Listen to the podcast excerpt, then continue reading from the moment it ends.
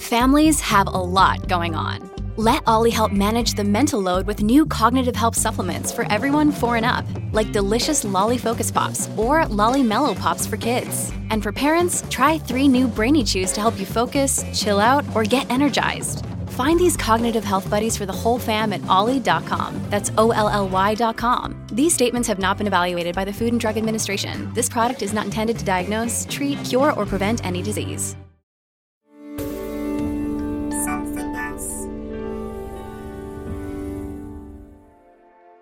People talk about baby brain when you're pregnant and you lose words, Mm. and grief is does the same to you.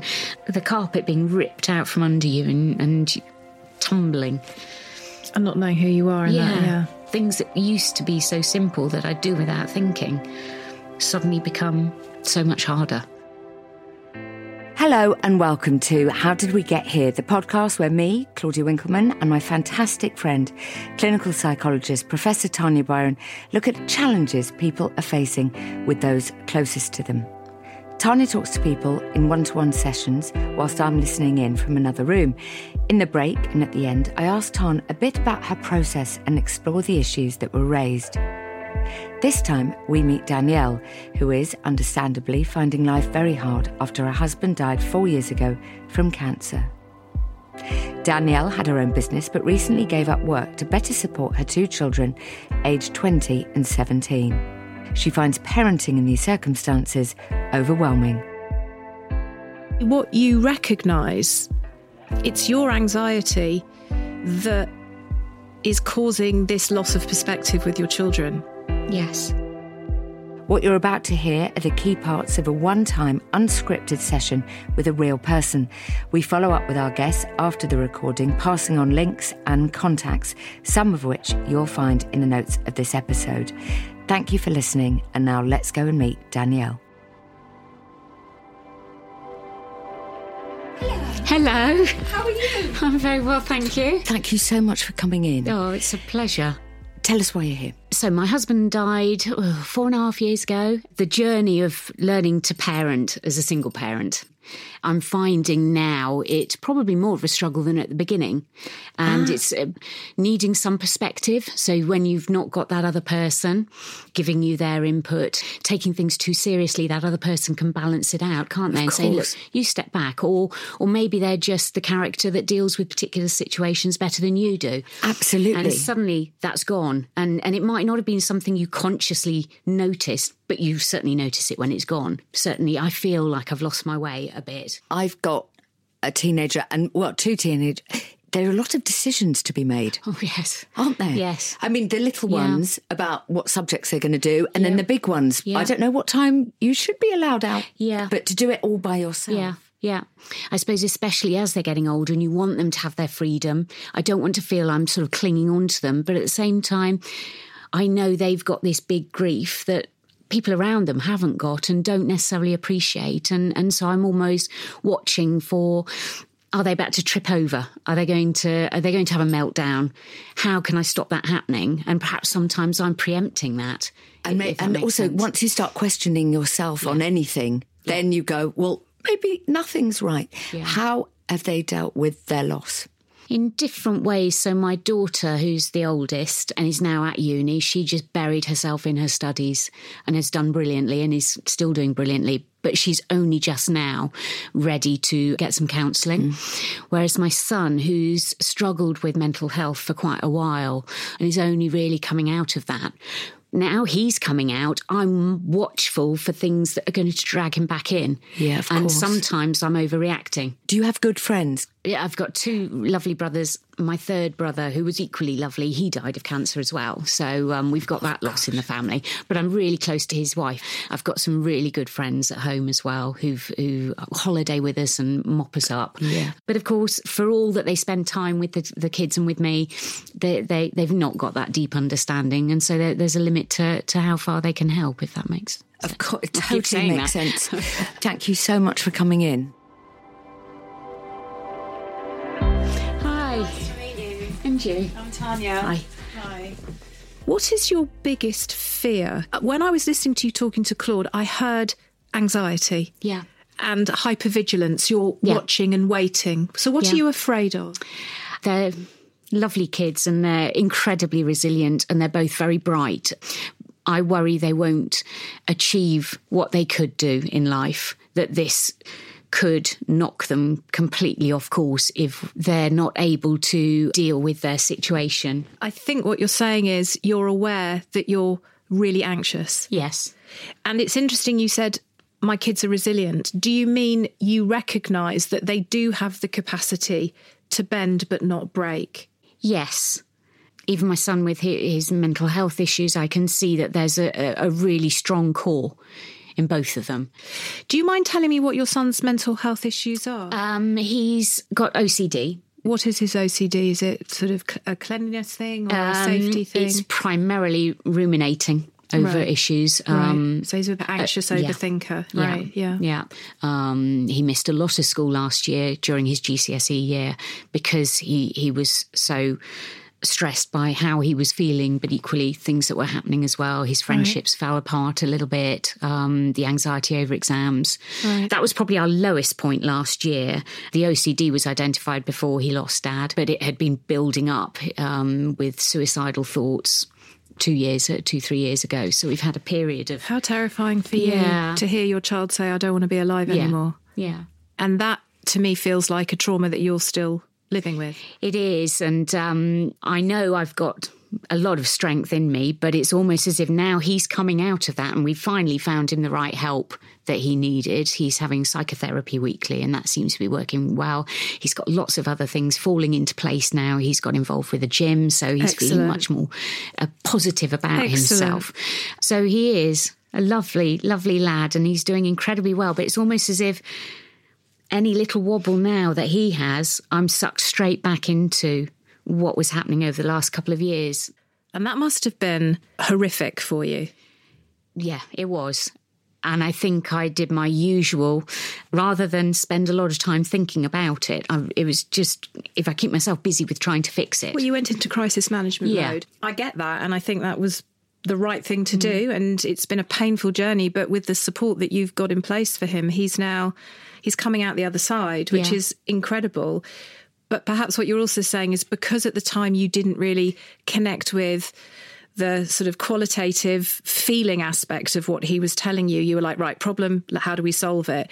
It now is hitting you after Yeah. the fact, and it and you're getting triggered just by him saying, "Oh, I had a rubbish day, mum." That's really insightful of you. that urge to solve the problem, I worry creates other problems because it rather than just listening to the kids, I'm listening to what they're saying and thinking that's a problem I need to solve, as opposed to just let them tell me. and work their own solutions yeah, out. yeah. You grapple with that part of you that thinks, how can I make them feel better? Because I don't want them to feel bad, because if they feel bad, it might trigger their grief and then they won't be able to live the life that they should be able to live. Yes. So it's your internal struggle. Yes. I understand. But I can feel it impacting on how I react. The interactions I have with my daughter, she's now at uni um, in year two, doing really well. When she shares things with me, I'll te- she'll tend to share the negatives with me. So, oh, I'm feeling really tired. I'm feeling wobbly. I don't know why. And there's an obvious why, but I'll be thinking, oh, is this is this where she starts to go off track? Because I'm rushing into problem solver mode, assuming there's a problem, am I then almost creating a problem? I think you know the answer to that. Well, I guess because she still comes back and talks to me. I think I'm doing the right thing. Definitely, you're doing the right thing. This is where I was talking earlier about that that loss of perspective. That, You haven't got a partner to bounce No. this off with for them to go, um, darling. Yeah. you can chill out. Yeah. Well, I want to be that perspective for you, but I think today I don't want to just reassure you. I think my goal is to try and help you shift something inside yourself Yeah. so that when you leave, you carry a different perspective. Yeah. And I think that's what you're asking Yes. for.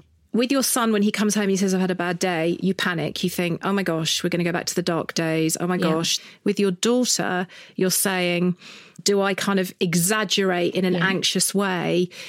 What could just be a normal, I feel shit, mum kind of comment?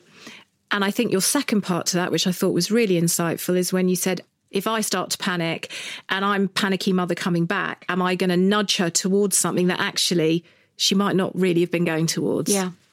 So, really, what you recognize, it's your anxiety that is causing this loss of perspective with your children? Yes. Yeah. Because your children sound pretty solid to me. Both of them are actually in a good place at the moment, Yes. but you're still terrified. Yes. Because I suppose we've had enough examples of how life is just lobbing stuff at you. And I know everyone goes through that. But I sometimes wonder if I'm trying to imagine the unknown just to protect us from it. And that doesn't feel healthy. So it's almost like you're saying because we live in a city where we know bombs will drop. Uh, we're kind of living in a brace position all Yeah. the time. But you're also saying, but I know that's not how it should be. Yes. Okay. Yeah. So that's what you want to shift. Yes. Okay. If you stopped futuring and thinking ahead, what do you fear might happen if you take a different perspective? That we'll be caught by surprise. Someone else will die or something will Yeah. happen. And of course, uh, I mean, as you know particularly, there are no guarantees No, that I that know. will Which or why won't always- happen. The question I'm asking is do you think if something awful happened again, do you feel like that would completely break your children? Because you use the word resilient very early on in your Yeah. discussion with me. I suppose I worry that that that there will come that point where it's all just too much. The the straw that breaks the camel's back, if you like. Are you worrying about them breaking or you? One of us will go, and I, if if one of us goes, I, and I suppose that in some respects relates to when um, my son was talking about not wanting to live anymore because it's the three of us and, and we are the three of us we are are close. I'm lucky that i've got close relationships with both of them. I count that as one of our blessings which means i suppose if if one of those was taken away then that really would feel like um a, a huge challenge So It's you're sort of- thinking that somebody else might die, you or them? or so, something catastrophic Yeah, yeah. might happen, which just isn't necessarily rational. But I suppose that's that's ultimately where I've got to now.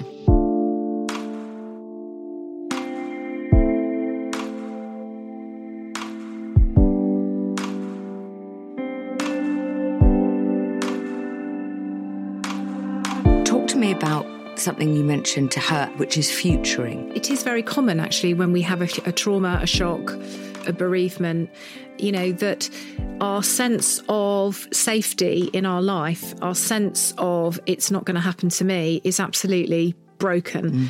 And then we have to sort of recalibrate our kind of the way we look at the probability of bad things happening and risk happening.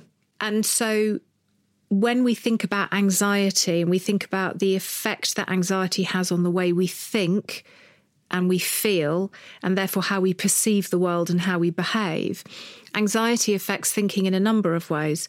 So, anxiety makes us magnify and catastrophize.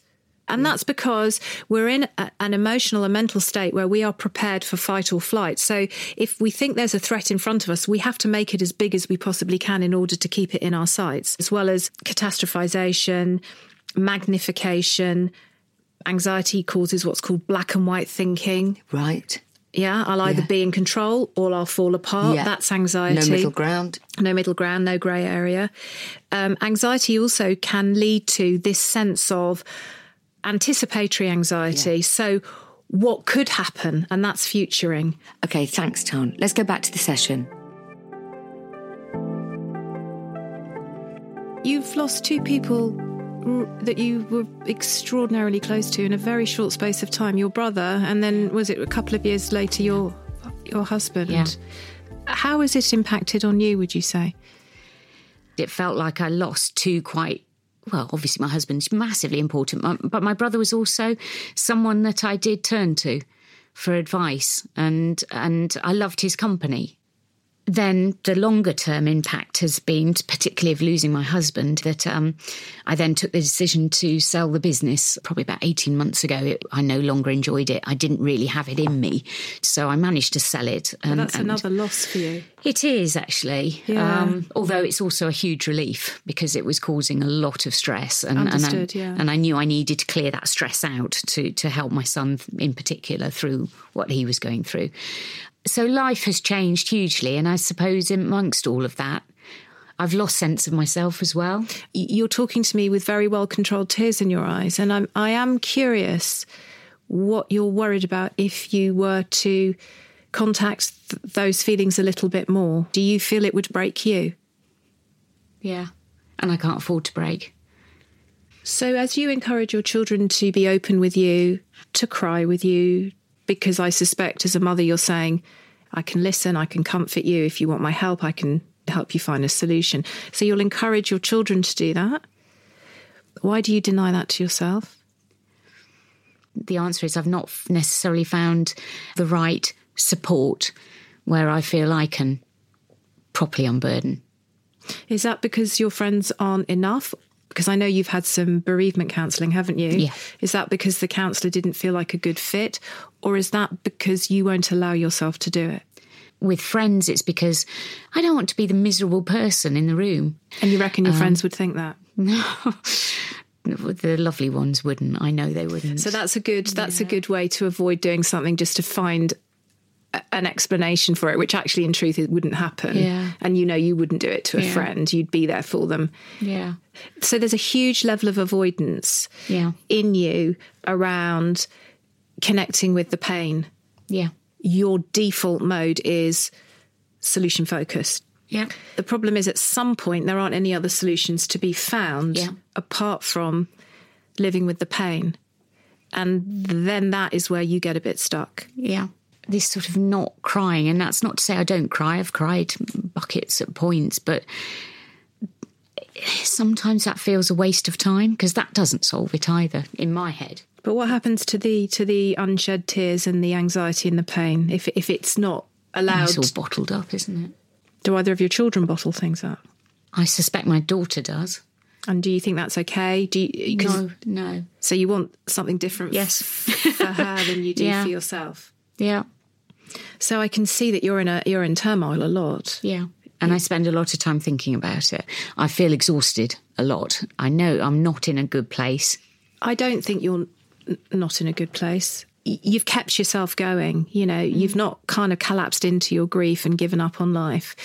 You've powered through for your children. I mean, in the most extraordinary way. What I'm thinking now is how much what you worry about when it comes to the children is actually really more about what you're experiencing and you need mm. some help to be able to mm. to release a bit because often when we have these catastrophic worries about our children it's because they're triggering something in us yeah so when your son comes home and says oh i've had a shit day or your daughter whatsapps you or whatever and says oh god no i don't feel great i'm so both of those are just kind of normal stuff that young people of their age would be telling their mother if they have a great relationship with their mother, which they clearly do because they want to communicate with you. It triggers you. Have you thought about the fact that what they trigger in you is really more about what you need rather than the risk to them? I probably hadn't connected it quite that way, but I've certainly thought what happens if I'm not around. Um, oh, I think that terrifies you. Yeah, it does. Not for you so much. I think, but for them. Yeah. Have you ever had times when you haven't wanted to be around? Yes. But you've never told anyone that? No. And it was very fleeting. Of course it was. And thinking, I don't want to be around isn't the same as actively and intentionally making that happen. No. no. And, and in fact, it was more the thought that they'd be better off if I wasn't around, that I was just complicating things. That's heartbreaking to hear you say. So why? Why were you? Why was that? Um, well, that was last year um, when um, things really weren't going well for my son in particular. So being stressed about work, and we were having some pretty awful arguments, and I, I didn't feel I was helping. I, I felt that I was making the situation worse for him. Mm. Um, and it was coming out of a sense of frustration with the situation because and was fear and fear and um, maybe he would be better without me. But then, equally, imagine what would happen if you weren't around. You know, how would they feel? Um, and and that that was just, I suppose, me being selfish, self indulgent in a way. No, um, no, I don't think it was selfish or self indulgent. You're brutal with yourself when it comes to emotion, aren't you? You. Yeah. I think it was a, a moment where you just probably fleetingly contacted the pain, Yeah. which was probably quite useful in a way. Yeah. It was sort of a light bulb moment of, okay, this can't go on. Maybe there is something in Yeah. contacting the pain, having a r- really acknowledging how hard things are, how bad one feels, crying, and then going, okay, oh, now I can see things differently. Yeah. And that's what I sense with you. I sense that you're just kind of, you've got this kind of emotional logjam. Because I am watching you brutally stop yourself crying with me. Not that I'm saying, for goodness sake, please Yeah. cry. I'm wondering if your children were here now, I'd be really curious to know how they thought you were doing or what they thought about how you were feeling. My daughter often asks how I am. And do you know, that irritates me. You don't, because you don't want to contact it Yeah. because it's not productive, Yeah. remember? Yeah. So she's recognizing something and Yeah. she's trying to contact something in you, Yeah. but you're like, step away, nothing to see here. But I don't want to burden her. I don't want to suck her into a situation that stops her doing what she needs to do for herself. And why would that happen? This was part of the sort of motivation for wanting to speak to you was trying to get my head round the balancing being a parent with sharing things. If I'm the anchor at the moment in all of this for them, if I'm the point of stability that makes them feel comfortable and safe, and yet I'm then turning around saying, actually, I'm I feel awful. I'm not doing my job. They need that sense of stability, um, and I'm the only one that can do that for them now. Is is I where I'm at. I do understand that. I'm trying to putting myself in your daughter's shoes. She's asking you on a fairly regular basis, "How are you, mum?" Yeah, Not in a "Hey, mum, how are you?" but in a "How are you?" So she, you know what she's asking, yeah, and that question indicates that she she has a sense that there is a lot going on for you emotionally. Otherwise, she wouldn't ask. By not being honest with her and enabling her to be part of your solution, which is, I think, what she's asking, which might just be a hug. I'm so glad you could have a cry with me, mum. yeah, I'm thinking th- that is probably better than experiencing her mum push that question away mm-hmm. because I suspect that increases her anxiety. yeah. I've not thought about it that way.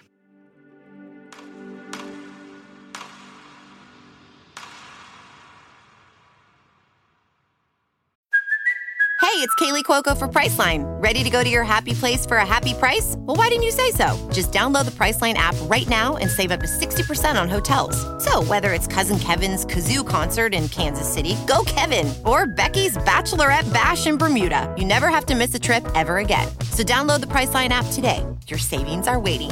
Go to your happy place for a happy price. Go to your happy price, Priceline. Look, Bumble knows you're exhausted by dating. All the must not take yourself too seriously and 6 1 since that matters. And what do I even say other than hey? well, that's why they're introducing an all new Bumble with exciting features to make compatibility easier, starting the chat better, and dating safer. They've changed, so you don't have to. Download the new Bumble now.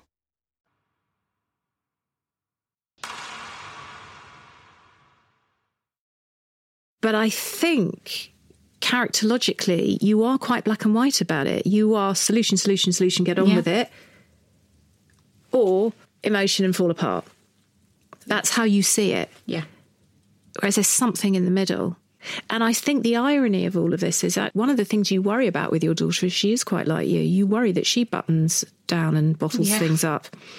So, from a role model perspective, if you really want to prepare her for life, you want to show her how, as an adult woman, you can express how you feel in a way that enables you and her to have an honest conversation to reassure her that her instinct was right. But also in that expression, you can show her that it won't break her or you. Because emotion is part of life, grief is part of loss, anxiety is part of being a widowed woman who is bringing up her two young adult children on her own. Yeah. You're role modeling her something unbelievably powerful. But if I really let it out, I don't know where it ends. So I think that's where you need some support. Mm. Because I do believe if you let it out, it would end. Because I think you are a practical woman and I think you have a huge ability to self manage and self regulate. I just think your personality is such that when you feel sad, it makes you scared. And when you feel scared, it makes you feel out of control. Yeah. And being out of control is not a place you want to be. But sadly, that's what life has done to you multiple times. Yeah. It really does make you cry. Yeah. I don't like being out of control, but yeah, you can't control everything in life. That's correct. And so the anxiety and the thinking, thinking, thinking is a way that you're trying to control things by. You're trying to imagine what the future could look like. Yeah. But I think logically, rationally, you kind of know that's, if, if we're going to talk about what's unproductive, that's the unproductive emotion, Yeah. not crying, Yeah. because we can't think a better future. We can't think a way that life isn't going to do what life does. Yeah.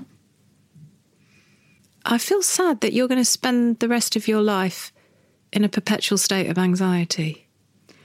I'd rather not. I agree. Um, but what needs to happen for the anxiety to slowly settle? I've got to unbottle it somehow. I think about what I go through in day to day. So I get up in the morning, I put the makeup on, I put the clothes on, I put the veneer on, and I know it's a mess underneath. But if I portray something that feels in control, then then I can get through the day. But sometimes I wish people could see what it's really like. Do you know, I think I'd feel a failure if I lost control. But what's what's to say you're going to lose control? That's the bit that I'm wanting to help you with because I almost feel like you're saying I will become a hysterical, out of control, screaming wreck of a person. I think that's what your pain feels like. Yeah. but I'm not necessarily wanting you to think that's what the expression of your pain will then therefore be like. Hmm. Okay. But I think you need someone to help you through that. Let's think about it in another way. People who have a phobia, they have a fear of water or spiders or whatever. The fear they hold for these whatever things, it's irrationally, catastrophically huge based on what it really is. And when you treat a phobia, there are two ways you can treat it. One is called flooding, which is I'm treating you for aquaphobia. You have a fear of water, so I'm going to take you to the local pool and I'm going to push you in the deep end. That's flooding. Okay. Right. Brutal, kind of not the way I like to work. And the other one is called systematic desensitization. Very, very slowly, you dip your toe in, then you get in, stand up to your knees in the shallow end. You breathe, you think, I can do this. Nothing bad is going to happen. You might get out, you might stay in, you might say, you know what, I think I'm ready to go down to my shoulders. Actually, you know what, I think I can take a stroke. And very slowly, with someone supporting you, you make your way to the deep end and you swim. Okay. Now let's take that and put that into what you're, I think, phobic of. You're phobic of contacting, processing, and being supported for the pain you feel following the loss of your brother and your husband. You hold on to this pain because you're terrified that if you contact it, it will break you. And I'm just describing to you the pain, and you're sitting here Yeah. in tears. Yeah. And I promise you, you'll be fine. I promise you. your tears are, are are an acknowledgement that I've described your pain. Yeah. But what I'm describing is the phobic avoidance you have of contacting that pain. Because you've dabbed your eyes, you've taken a deep breath, you've settled yourself in the chair, and you just did this. I watched you, and she's back in. The, oh no, no, no, the tears have come back. It's really, I can see the struggle for you, and I'm not trying to prod you, and, I, and, and I'm mm-hmm. not expecting you to cry with me. Please, please know that, by the way. But I want to tell you what I'm noticing. So if you are phobic of the huge amount of pain that you have never truly processed because you've been managing and supporting your children to get them through the most challenging times that they've had in their young lives. It's interesting to me that you have got more anxious as your children are now doing better. Yeah. And I think that's because now they're doing better, it's now your turn. And that freaks you out. So the risk is you're projecting it out onto your children. Yeah. That had crossed my mind. Yeah. I think that's what's happening. Hmm. And your daughter sees it. Yeah. And every time she checks in, you shoo her away Yes. because don't bring that near me. Yeah. Phobic, phobic, phobic, avoid, avoid, avoid. Yeah. So to help you with it, you need someone to get in the shallow end with you and you need to feel safe with that person and then you need to slowly but surely, piece by piece, allow yourself to grieve. And I think that the grief risks becoming what would be called a prolonged and complicated grief reaction.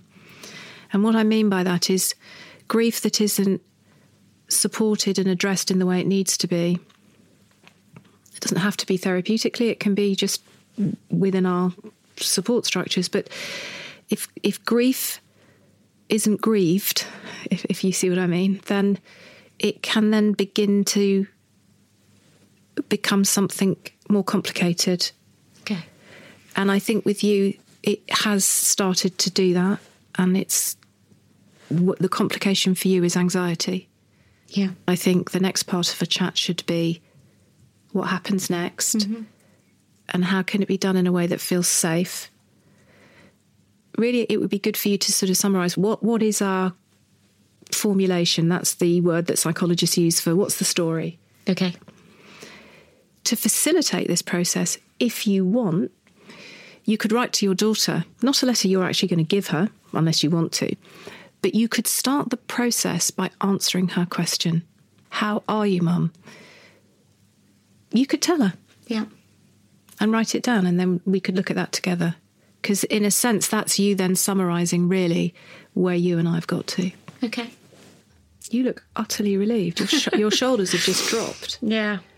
Because it feels like there's a solution. There you go.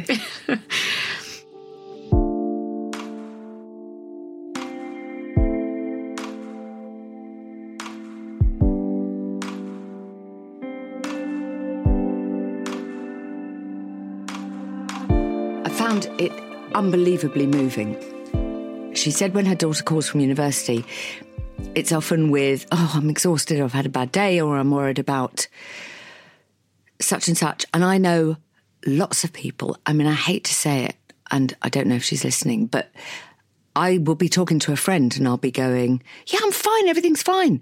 And my mum will phone and she goes, How are you? I go, Oh, well, the washing machine's not working. And almost give her problems as a gift. Or because I'm awful. Can you explain that? I know your mum, she's an amazing She's a woman. fixer. But she's a fixer. I mean, your mum is incredible what she's achieved in her life and who she is, but she is a fixer. So, yeah, it's a dynamic that exists. Give your mum something to fix. You're giving her what she needs in order to mother you in the way that you know she's comfortable with. But that's the risk, I think, here.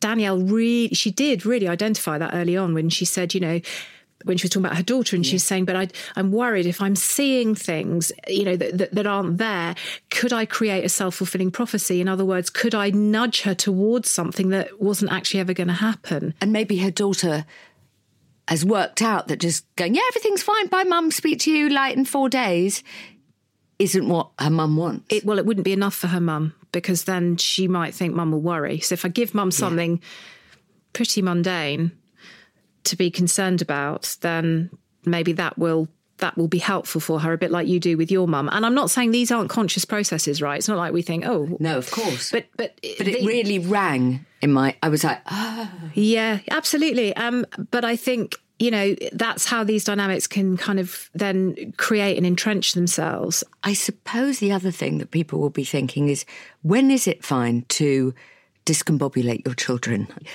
Is it okay for them to see that she's sad?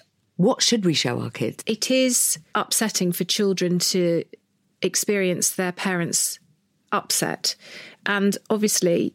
You know, you've got to think about the age of the child, and the younger the child, the more careful you have to be because they don't have the cognitive capacity following that experience to be able to hear you and talk through. At the end of the day, we're there to support their development. They're not there to support our emotional state, right? So that that that's important. But you know, her children are young adults. Grief and loss and sadness and pain are part of life.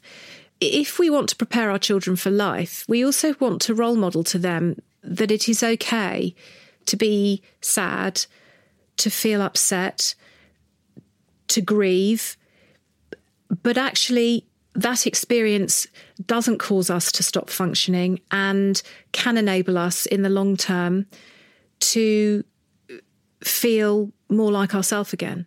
The other thing that's fascinating is you said there isn't a black or white. It isn't for her, it feels like either she completely unravels and run through the streets naked, screaming, My brother and my husband died, please somebody help me.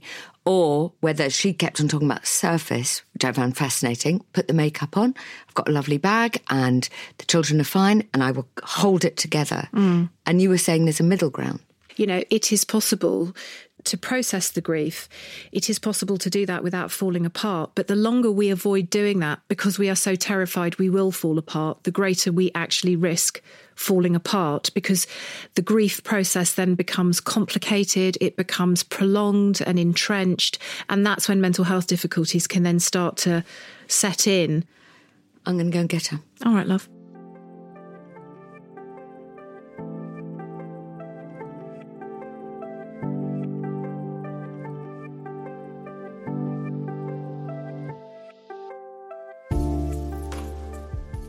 Did you write the letter? I did. Did it? Was it a helpful thing to do? It was actually. Um, there have been times when she's asked that question on WhatsApp, and I've started to write an answer because she's hit me at a moment when I'm weak and thinking, okay, I'm going to tell her, and then I I delete it because I think I can't send that.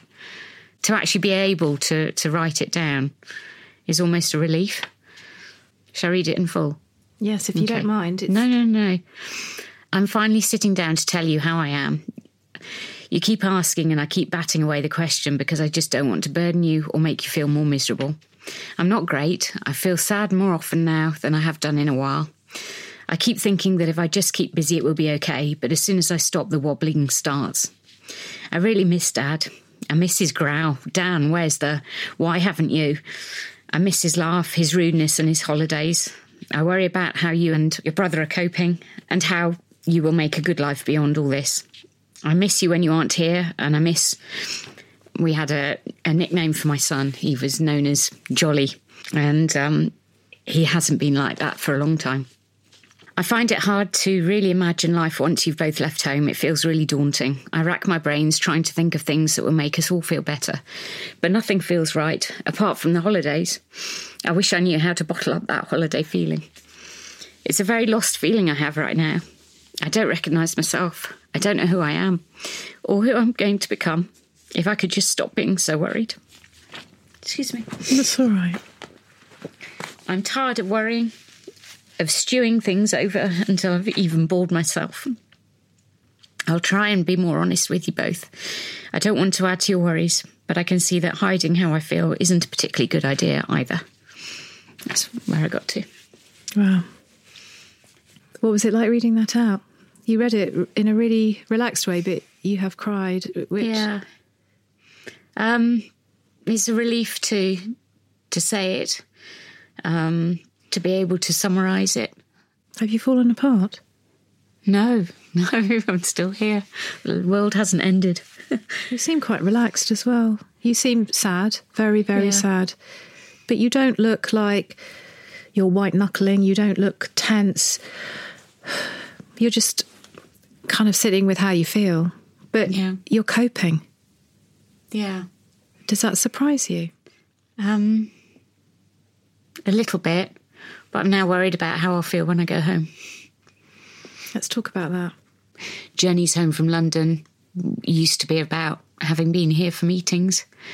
And the first person I'd message on the train home would be my husband, say how the meeting had gone. Um, and while he was being treated, it would be um, to see how he was, to check he was okay, to let him know I'd be back soon. I miss that. I'll then get home. The dog will want to go for a walk. Hopefully, she's not eaten the sofa while I've been here. And that'd be nice to get out. Um, I'll then be at home and I'll wait for my son to come home and see what mood he's in. Does it matter what mood he's in? Yes, still it does because we had so many occasions where he'd come home and he'd fall apart. But how long is it since he's done that?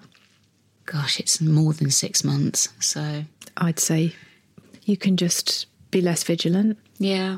But just going back to the journey home, who can you message? I'd say my closest friend at home. And Do they know you're here today? yes. Okay. And did they encourage that? Um, yes. Right.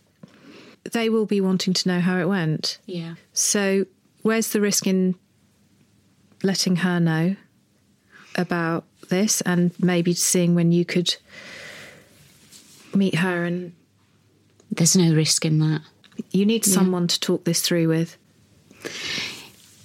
why I'm hesitating is because I think it's hard to find the right person. And the reason I say that is the experience we went through with my son. It took three years to find someone who really got him. Mm-hmm. Of always wondering, is it the right person? How's he been for the last six months?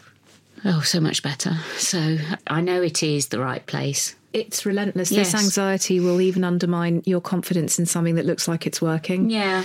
It's yeah. exhausting for And you. And that's where that sense of loss of confidence, and I had that through work as well. People talk about baby brain when you're pregnant and you mm. lose words, and grief is it does the same to you. The carpet being ripped out from under you and, and tumbling. and not knowing who you are in Yeah. that. Yeah. Things that used to be so simple that I do without thinking suddenly become so much harder. It's really common. I suppose for me, I just want to know that there is somebody you will nominate now to be the person you talk this through with, to be the person that checks in with you. Um, and I don't know if you're ready to really share this with the children yet, because I think you have to process it yourself first and be able to say it in a way that you feel you can be honest with them, but you can articulate it in a way that isn't going to make them feel discombobulated and, Yeah. and scared. Yeah. But you definitely need someone. And this best friend sounds like she's seen this, she knows this. Yeah. I think you should journal. Just write whatever. So you dip in and out. Remember, we talked about Yeah. dipping your toe in the water and Yeah. stuff. Think about someone you can see to do this next bit of work. Yeah. It's not going to be an absolute breaking dam. Okay. Because that's literally what it feels like. So we, you need to put some structure around it. Mm.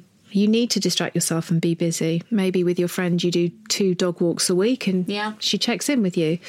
Maybe you journal for 20 minutes every day and it's a conversation you have with your husband Yeah. just to tell him what's been going on. I think you probably want to be doing some yoga, some mindfulness, listen to Headspace, the the app, just stuff just to also help you manage the anxiety and just kind of calm calm your brain down. You could create a nice solution focused way of tackling this. You've done so much already today. I think you've acknowledged it. You know what it is now, and I think already that you will see a change. It, it certainly feels different now. How? Definitely a, an element of relief. It's not just a nebulous thing that there, there's there's actually an identifiable thing that then leads to solutions.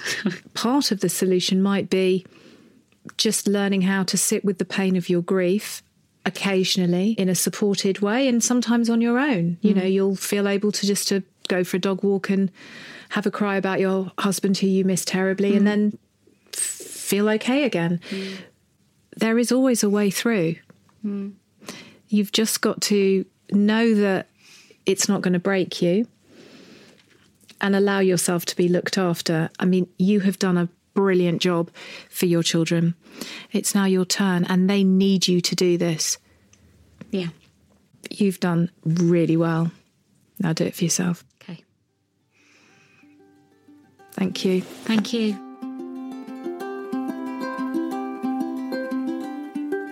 How do Yeah. you feel? Um, relieved but tired. What I also want to say to you is friends like helping. People like taking that on. You're giving them a present. If you leave here and you get on the train and you would normally call your husband and you go into one of those really weird loos with the automated door, I really hope it stays closed. I mean, good luck. And you phone your friend and you're and you are having a cry and go, for four and a half years, I have been the most. Ext- I've coped, and I'm just have. I'm going to have a wobble. Mm. And do you want to come around for dinner tonight? But people step up. Yeah. Mm, Yeah, they do. They enjoy stepping up. I would lean on her. I'd really lean on her, and she's not going to let you down Yeah. because she loves you. Yeah. Has this been a turning point? I think it has actually. Yeah. I mean, Yeah. that letter was extraordinary. It was yeah, it, it was easy so easy to write. Um, Because it's probably just been. yeah, sitting there waiting. Thank you for coming in. Thank you. I didn't want to let Danielle go. I don't know whether you noticed. Yeah, I know. I know. Yeah. even if you're not dealing with grief, I think so many things that came up, what to show your children, how much of your ups and downs do you show? And I thought you could only be phobic of spiders, or incidentally, my friend is phobic of flour. It's just too chaotic for him. But What flour as in baking? yeah, Wow. Mm, I know. The idea that she could be phobic of the pain that she's holding inside. the experience of grief is so powerful. And I think for those people who avoid becoming emotional because of a fear of that, tsunami. And yeah, tsunami and changing who they are, then the grief gets neglected and then it can mutate into something, you know, more serious depression, anxiety, uh, those sorts of things. I'm really pleased that she told her daughter she was doing this and that her daughter's listening. And we haven't revealed her daughter's name, but I would just like to say from both of us, we think your mum is amazing and you. And I'm pleased they have each other and her son. I'm really glad you've done that, Claude. Actually, that's that's a clever thing because I'd like to say to her daughter and her son, your mum will be fine, and you're resilient like she is, and you, you won't be worried by that because you know she'll be okay, and she will be okay. She will. You know how I say to people when I work with them, you've got tears, and I can see tears in your eyes. Yeah, I feel emotional. Claudia, I can see tears in your eyes. You see? Um, Tan, Yes, Claude. that's our last one. What, forever? Not forever. Should we do some more? I really want to, do you? Yeah. Do you like doing this? Yeah. I think we should go and lie on a lilo somewhere first. A lilo somewhere. I lo- I love a lilo. Maybe my house, my kitchen. Okay, well, that's where this all started, Claude. All right, let's go back to the kitchen and then let's come back. Okay. Okay, come on. I have crumpets. I do. Do you? Yeah. And cheese. I prefer muffins because you can let the butter melt in the holes. No, which is the one? This is the last episode of season one, but do subscribe and we'll let you know when more episodes are on their way. And remember, please share these episodes so that people know we're here. Thank you to everyone for your kind comments. They are so appreciated, and thank you for your support. And of course, a massive thank you to our wonderful contributors. Also, if you're interested in taking part in future episodes of How Did We Get Here, please email briefly describing your issue to parenting at somethin-else.com. That's parenting at something without a G else.com. This podcast was made by the team at Somethin' Else. The sound engineer is Gulliver Tickle, and the mix engineer is Josh Gibbs. The assistant producer is Hannah Talbot, the producer is Selena Ream, and the executive producer is Chris Skinner, with additional production from Steve Ackerman. Thank you so much for listening.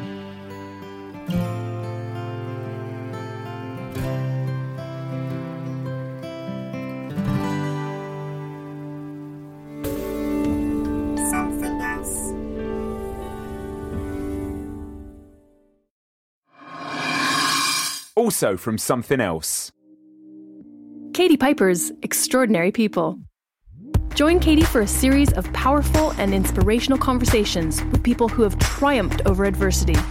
With guests including Fearne Cotton, And what about when you get really lazy journalism? So, like people that draw just one line, they take it out of context, and that's really sad because It is. It is. And, I, and I've also been on the receiving end of it so Mm. so many times. Sometimes to really tragic levels for me, where I've really not felt able to cope with it. Yeah. Zoe Sugg, and Nadiya Hussain. I think the, f- the thing with women, firstly, is that women sometimes don't always like to see other women succeed. Mhm. And I, I, think that's right. Yeah. and, and I think there's a lot of that, and I think that's why just it, it's really hard sometimes because it, it, it, in the last four years I've changed so much. Mm. Listen now in Apple Podcasts, Spotify, and all good podcast apps.